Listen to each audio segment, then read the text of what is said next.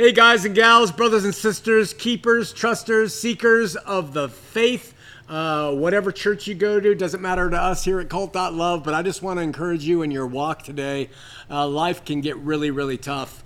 Uh, we live in a physical realm and we are subject to all sorts of things as a result ailments and, and disappointments and depression and uh, just innumerable issues. And, uh, you know, it can really make some of us sometimes wonder where's God in all this? I mean, can He just step down and fix some things for me? And I get that. I've gone through that thing with God and I may go through it again. I want to remind you of something central in all of Scripture from Genesis to Revelation. And that is, we cannot please God. It's impossible to please Him except by faith. Faith was necessary with Adam and Eve, it was necessary all the way to the end.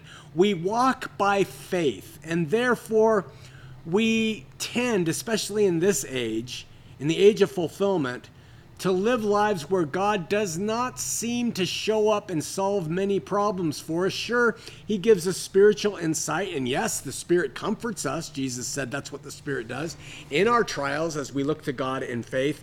But for God to step in and manifest himself, you know, to the point where we say, I know there's a God because of this, this, this, and this, what that really does is it removes us from walking by faith.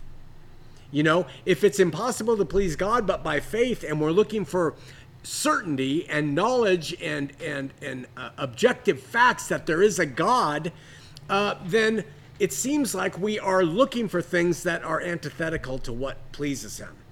And so he holds seems to, I don't know this, but he seems to hold back.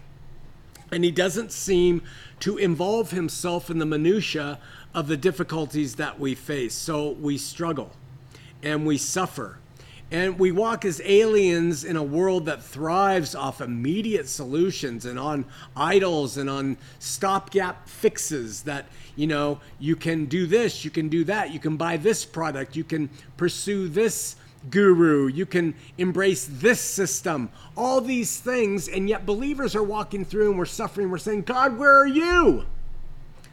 He has a plan. I don't know what it is, but it seems from the contextual analysis of Scripture that that plan includes that he rejoices when we choose to have faith. And we can't have that faith unless we step back and say, I'm going to accept what's going on and trust that you will come through someday when everything in my life seems impossible to fix.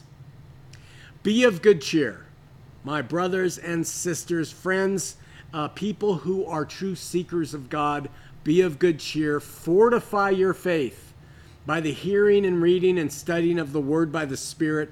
Look to Him. This is the biblical message through and through. Hang on. I trust from a fairly intimate knowledge of the scripture that in the end, this is what it will all be about for those who love Him. We love you. See you next week.